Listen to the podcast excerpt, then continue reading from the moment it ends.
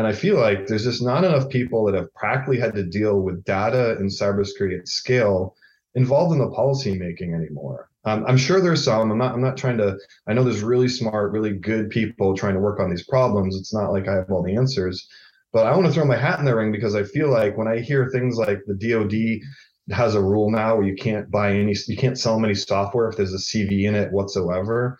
To me, sounds like whoever wrote that hasn't spent a minute in cybersecurity because there's no such thing as a software without CVE ever. I'm George Kamide, and this is First Watch. Today's guest is Chris Russell, CISO at tZERO. With a military background in intelligence, a storied career from the vendor side to now blockchain technologies, Chris Russell is a self described nerd. And his appetite for learning shows no signs of abating, having recently enrolled in a PhD program. I wanted to learn more from this future doctor of cybersecurity, so let's get into it. Chris Russell, welcome to First Watch. Thanks. Uh, very excited to be here. I think we have some uh, interesting things to cover today. I think so too. Why don't we start at the beginning, uh, not with your life story, but let's focus in on the origin story uh, in cyber because um, you have a, a kind of a, a, very colorful background and I think a very unique perspective uh, on transitioning into cyber leadership. Yeah, sure. Um, this is something I think uh, you know my origin story has helped me along the way. It's you know my my military and intelligence background is manifested in all sorts of different uh, pluses along the way, but uh, it definitely was kind of the start of it all for me. So, um, yeah, originally I was in the army as a human intelligence collector. I, you know, went and learned Arabic at the Defense Language Institute. Spent about seven years in Iraq, you know, from the beginning of the war on, and, and was operational in all these other areas in strategic ways too. Um, and all that was a, an interesting job. I really liked it. Uh, in Intel, you, you, you after a while you find things turn kind of political, and that that turned to you know not be something I was super interested in. Um, but the nature of a lot of things we were doing, where we were, where I was, you know, my goal was to get people to get information for me, and a lot of it was turning into uh, people with access to networks, people who get access to networks, people could put things on networks, people could you know plant keyloggers, people could you know get us onto what whatever it was. Um, and the fact and and the you know the fact that it was going on so much, but even more so the fact that it was never caught, and it was just right. Just I mean, it was just ridiculous how this insider threat thing that people are supposed to be looking for just worked every single time. Hmm. Um, that I, it kind of was eye opening for me. Like this is a this is a real problem. Like no one, you know, nation states themselves aren't stopping this really that well and are detecting it or have any idea. So, I mean, this is something going on everywhere. So that was kind of a wake up call when I was deciding, hey, you know, this Intel thing is not maybe a lifestyle for me long term. Um, but I think there's something in defending these networks because pretty much anyone can walk in and plug in things and start pulling information and no one asks any questions. Yeah. People can install all sorts of backdoors and no one really even notices. So that, that was really the origin for me of saying like, hey, there's something here. And then just you know, being someone around classified information and you know, we were, you know, there's things about OPSEC and least privilege and need to know mm-hmm. and you know, identity access management that just gets drilled into you from Intel's perspective. So I was already pretty aware of a lot of the fundamentals. So it wasn't a huge transition for me, but that, that was definitely the start of it all. Yeah, I think for those with the military background, where a lot of physical security checks are already in place, some of it is easier to process. I always um, like to use the analogy, you know, as complicated and also as fraught as the term zero trust is. Like, just imagine going to any secure facility, you have to show your badge every time. Doesn't matter if you work there for two years and you say, "Hey, Bob," "Hey, Chris," like you got to show the badge every time. So it's still there's still that verification process.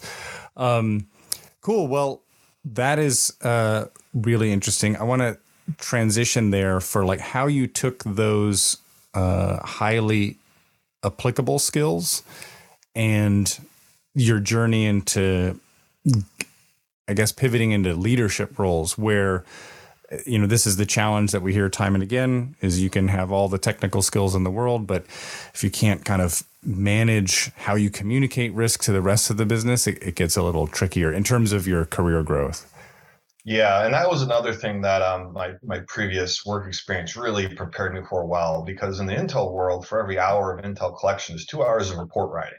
Oh, right. And basically, if there's no report, it didn't happen. Mm-hmm. So you can be James Bond, you can collect all sorts of great information about things that are going to happen around the world. If you don't write a report that gets into the system and digests it in a way that pe- the right people know, then it's it's useless. Right. So it's it's very much like that in most of the business world, but also in cybersecurity. Um, you can know what the technical problem is, but if you don't know how to communicate it um, and articulate it in a way and to the right people, that's part of the problem why a lot of problems don't get fixed. I mean, it's I'm not saying it's the whole problem. There's leadership Mhm. problems where they don't want to listen, and there's people that don't want to spend the money. So there's there's multiple sides of that. But I think as security practitioners, we do have to own a part of this where you need to understand and you need to translate, you need to put it in terms that are digestible for non-technical people, but still effective and meaningful. And that's something that not everyone has a skill for. They have to work on it. Um, but it was kind of, you know, like I said, just trained into me. So it was kind of second nature to me. That is an interesting tack. I think most of the CISOs I've talked to tend to come from a network security side, which is more kind of architecture. But Mhm. it's interesting that you say, yeah, I mean, the, the whole kit and caboodle with intelligence is I'm paying specialists to go find the thing, but they got to go translate it into action for people who are going to take the action. And those are separate branches. Yeah. Um, that's interesting. Yeah, I mean, I actually did start off on the network side from a technical perspective. Um, so I still think that's a strong fundamental that most people have to have, and it's and and being able to again gather the information and disseminate it is just something that kind of enhances it. Um, but another area that I think uh, that people can benefit from these outside skills is the information gathering and understanding the situation. That's something that I think um, we rely on tech, the technical piece a lot. We rely on logs, we rely on alerts, we rely on all these things to tell us the story. But there's more to the story, and you need to know how to, you know, for lack of a better term, interrogate the situation and Mhm. talk to the right people involved and get to the right information and get to the right systems. You kind of have this mentality of like, okay, there's this picture I want to fill of all these details. And if I'm missing pieces, I need to go get those. I can't just start making assumptions until I Oh, have right. all that information. And so from a technical perspective, I, I found my investigations and, and, and my process being, you know, maybe a little bit more thorough because I felt like I needed to to paint a complete picture from A to Z for me to understand how it worked and for me to come to the right conclusions. And for me to make any recommendations for people, I had to have all that information too. So there, there's a piece of it with that where we get a little bit lazy because some of these tools kind of spit us out things that are, you know, auto, you know, through via automation that are supposed to be answers to problems. I still think um, the human piece is the the most valuable piece. That you know, the analyst that can put it all together and make sense of it is really the value. Yeah, and- I mean, and- eh, time time and again, right? It's the it's the people who make security. Um, Yeah. The tools are there to, to help get through the information faster, but the the people have to to make it work. Um, so let's uh, let's fast forward. Um, now you are beginning a new chapter, as I'm sure everyone in your network knows. But for the benefit of our listeners, uh, you have recently posted about kickstarting your PhD program um, wanted to give you some time and space to kind of explore that in terms of what was your motivation, you know, what's your focus, and uh, and we'll we'll dig in from there. Sure. Um, so I've been doing a fair amount of mentoring, and I think everyone in cybersecurity, um, at least most people I know, feel they're obligated to be bringing up that next, you know, next class of people. Mhm. And, and expanding the, the younger people and giving them more opportunities and because we're have a shortage we need we need the help and it's up to us to really be able to lift up people who are new so that they can come in and get get those jobs and, and, and progress and whatnot so teaching is something I've always been interested in, and ultimately, like when I retire, I want to I want to go and just you know do that. But in the meantime, I was thinking about all the times I heard about all these policies, and I look at all the things we have in place between data storage requirements Mhm. and PII requirements, but then what happens when we when it's released and it's there's breaches, and I feel like there's just not enough people that have practically had to deal with data and cybersecurity at scale involved in the policy making anymore. Um, I'm sure there's some. I'm not. I'm not trying to. I know there's really smart, really good people trying to work on these problems. It's not like I have all the answers, but I want to throw my hat in the ring because I feel like when I hear things like the DoD has a rule now where you can't buy any, you can't sell any software if there's a CV in it whatsoever. To me, sounds like whoever wrote that hasn't spent a minute in cybersecurity. There's such thing as a software without CVE ever. Yes, good, good, good luck procuring the software. Yeah. And and that's what you know, and, and I feel like that's what you have when you have a bunch of people in the room that have read a lot of books on it and done a lot of papers on it and and, and it's been stuck in academia, but I've never actually sat down and had to develop software and go through an SDLC or CI/CD pipeline or any of that. Um, you know, I've seen and, yeah, I've seen similar gripes about um, uh, class data classification, right? Yeah. Like basically everything becomes uh, uh, non CUI or different controls have to be applied, and it's like the lift to do that at scale is so massive you won't you'll spend all your time doing that and nothing else. Yeah, some of the costs associated with storing large amounts of data for sometimes seven years, and then but also having to be able to to basically produce it at the drop of a hat if someone mm-hmm. like FINRA or the SEC wants it. These are these are not negligible amounts of money for financial right. institutions, and I'm using that as an example. There's a lot of other ones that's ones where I feel like we need to sit down at a you know a regulatory level and say, okay, we had these rules in place for any money laundering and know your customer, you have to take this information and then you have to keep all these records and you have to do all those things. But we're creating these just massive troves of information on people that is expensive and hard to, to protect. And I'm just wondering, do we still need seven years of transactions like saved to like are we are we really going back seven years and finding money laundering back then? I mean i i just feel like there's a better way. We need to look at it more holistically you know?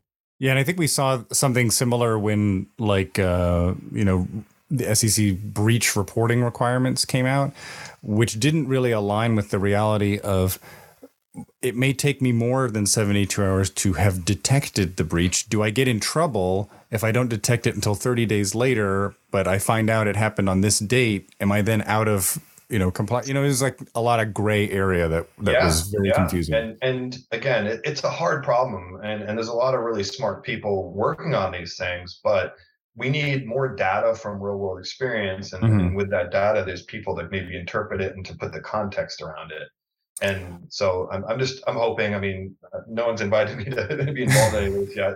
I've got a while before I've been done with the PhD, but I feel like this is you know something I want to to be involved in because I feel like you know again one of those people that kind of gets to the root of the problem, the ground truth of an issue, really works through it pretty thoroughly and, and usually comes up with pretty good solutions. So I'm just hoping that ultimately that's what it leads to.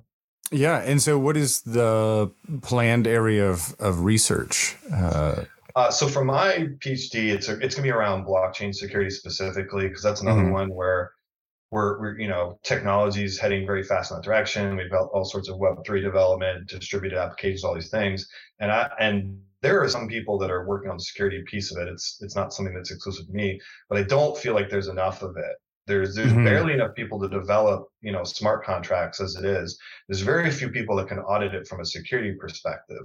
Right. And that's just for like solidity. There's, you know, every single coin or blockchain that has a has a smart contract capability, you know, if no one can audit it and, and show that there's logic flaws or things that can be exploited, you know, how are we going to t- you know tell people to put any money into these systems with that, with any sort of confidence. And yes, let's not take it for granted, right?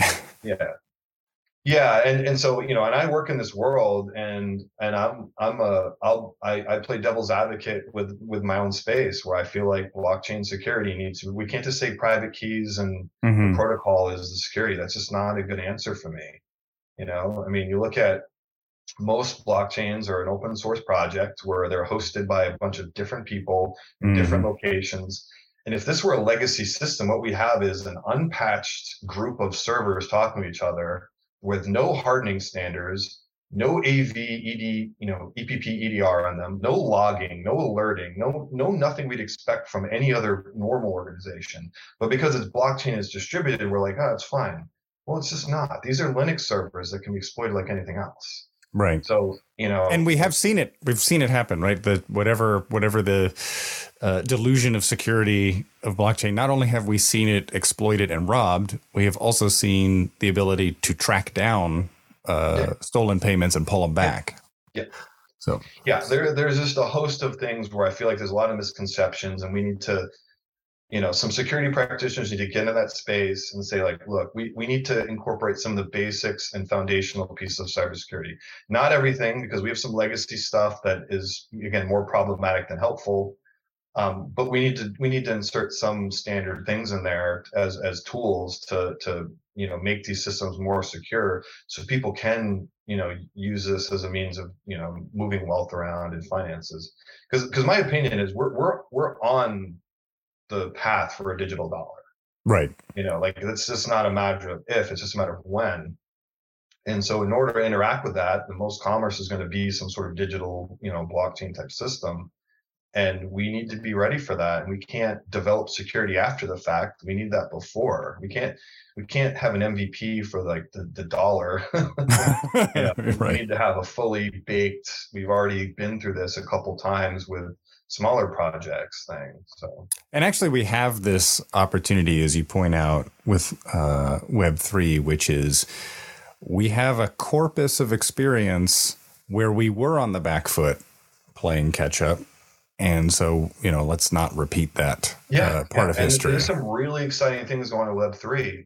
Um, there's also some really scary things. So it's just we we you know security practitioners were you know we've got our hands full with the legacy systems. Very few are trying to dip their toe into that as well. Mm-hmm. And some of us have to. You know, some of us have to go and start poking around in there and asking some of the hard questions and you know getting you know I, I, would say developers are getting much better at security as a as just part of their job so there's that's good you know it's it's becoming a lot easier for people who, who aren't necessarily security practitioners to write secure code and and and you know there's tools out there that help them do things that make the actual application more secure from from the beginning. But once i hear there's like no one watching it there's no one logging it there's no one responding i mean once i hear things like that i'm like that's just not going to work at scale for yeah i mean you, you have to have those things eventually. And they need to be built in sort of early. You can't staple it on after the fact. Yeah. Um, well, we we put some questions out to the audience, and we did get a few back. Um, so Lester Chung asked, um, you know, what are some ways that we could foster closer connections between uh, policymakers and practitioners? Uh, it strikes me that you know, the White House always has kind of an economic business roundtable where they invite Tim Cook and, you know, actual business leaders to inform.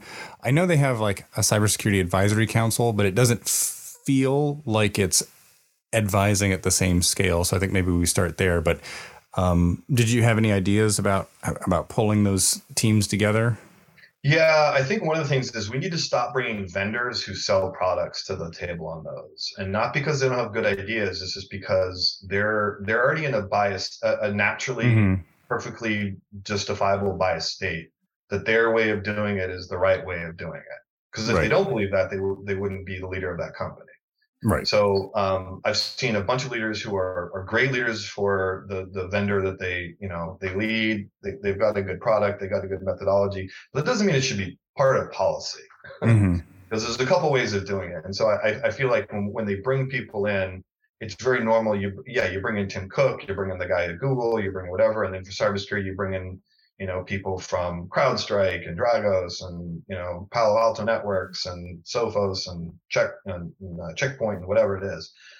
That that's like the natural kind of way things work, and I don't think those mm. are the right people at the table. Yeah, um, they're they're because well, practitioners are also playing with and working with multiple vendors. You know, there's not like there's usually you're not usually buying top to bottom out yeah. of one shop. I just think for the the policy, you know, when we're we're starting into policy, we need to, you know, not be tied to certain technologies or, or ways technologies work. For example, there's been a lot that came up with zero trust lately because it was that buzzword and the government's mm-hmm. really adopted it for a lot of the things. And you know, I, you know, I'm not going to argue if that's good or bad, but it, to me, it seems like it was you know, a lot of people don't understand what zero trust is. They think it's a product. They don't understand it's like a right. way of using your products. And even when you use a little bit of zero trust on your product, that doesn't make the whole thing zero trust if it's like 10% of how you've deployed it. Right. You know, it's not zero trust unless it's across the board zero trust. And that's the part that people kind of miss too. It's like, Well, It's- the, it's the also- firewall. Yeah, the It's also a means is- and not an end, right? There's no like Yeah. perfect zero trust state that we all Yeah. achieve, like a utopia. To think like I mean, most organizations never really achieve zero trust. To think that the government could achieve it is just kind of like to me, it's again, it's an exercise that's going to cost a lot of money. Mhm. It's going to make a lot of you know cause a lot of headache. You know, we should, we should get away from things that are that specific as far as like mandates because they're going to have a hard time deploying that, especially with government programs where they have to be available to the whole country Mhm. you know, and people even outside the country, the expats. I mean, you can't just lock things down when you're the government. It's like schools. You can't just like close the doors and lock them and don't get in. You have, you know, it's why they're vulnerable places. So things Well, like that's zero what it comes back to, right? Risk management, not risk Yeah. zero. Like it's just not achievable. Yeah, it's just not. It's just not realistic for, in my opinion, for the U.S. government um, to try and achieve zero trust. That is, I don't see that as a achievable goal. Period.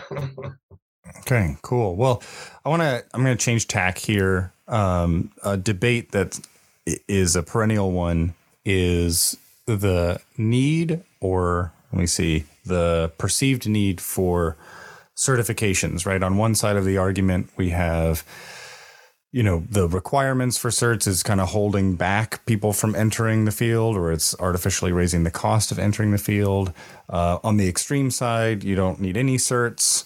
Um, but I saw an, an interesting point that you raised where you brought up the fact that you know securing systems and building security layers is a different exercise than hacking fundamentally.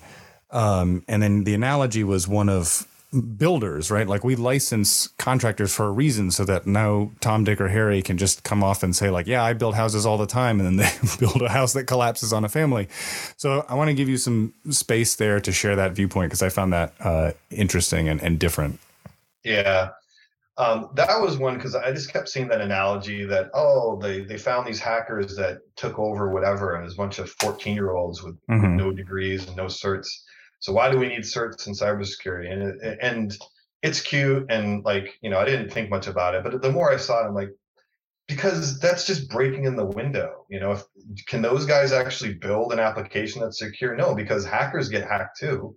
We see that all the Right. time. Their C2 nodes get taken over. They're, you know, a bunch of these ransomware groups, they're, you know, they get hacked all the time too. They're not any better at, at building it.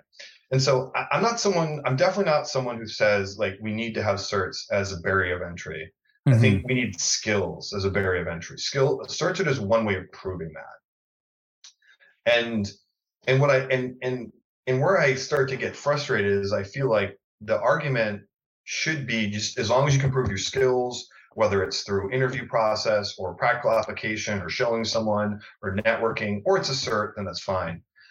But a lot of people cr- crying about the cert part just are people who are maybe having an issue there and can't really get the certs, and they just really want to get into get into working because they see a lot of like, well, I'm like I'm on you know hack the box all the time and I do all this and, I, and and I'm doing all these things and I can't get a job and the problem is they're doing all this red team activity which is again needed but not nearly at the scale as the blue team. I mean there, there, there's red team jobs out there but not the scale of the whole blue side Mhm. and they don't really understand those are two different skill sets and they can complement each other and you can pivot and there's all these things but you can't expect to get a job protecting a network because you were really good in, tr- in hack the box or TryHackMe or any of these Right. sorts of things because you know you need to be able to prove you can do something day one so to help somehow can you configure a firewall or do you know the basics of configuring a firewall or do you know something about endpoint detection response do you know anything about OSs or networking? And, and if you have one of those, then, you're a good candidate for the blue team. But you know, any other prof- I mean, people who are hairdressers have to get certified. People who are doing nails right, have to get certified. right. There's, I mean, this idea that we shouldn't have to do it is a little bit, I would say, you know, we're kind of spoiled in the in the IT world because we can Mhm. do their job remote and there's really high salaries and and we need help and we're trying to bring all these people in. But the bottom line is like there's all these people in the rest of the country in all walks of life that have to show up in person for their job. They have to stay certified because there's certain protections that people should be afforded if they're going to use their service. And one of them should be your data is not just going to be completely exposed. Right. So we have to have something in place. I, I don't know what the answer is necessarily. I, again, I don't think there is a cert that everyone needs to have. It's the skill set.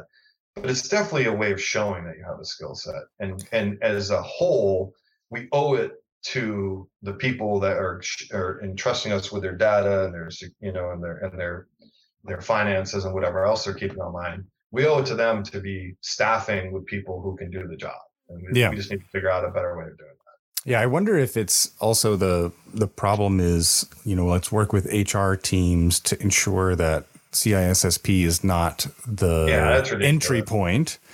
But like I also it also sounds like let's get the skills, let's get the entry level in, and then we have to allocate budget to afford them the training to get, you know, grow them in the position and eventually get those certs while they're working for you, because then you are getting the value of that expertise, just as we have, you know, huge companies that pay for MBA programs in exchange for, you know, an additional two years, three years of, of work at the company.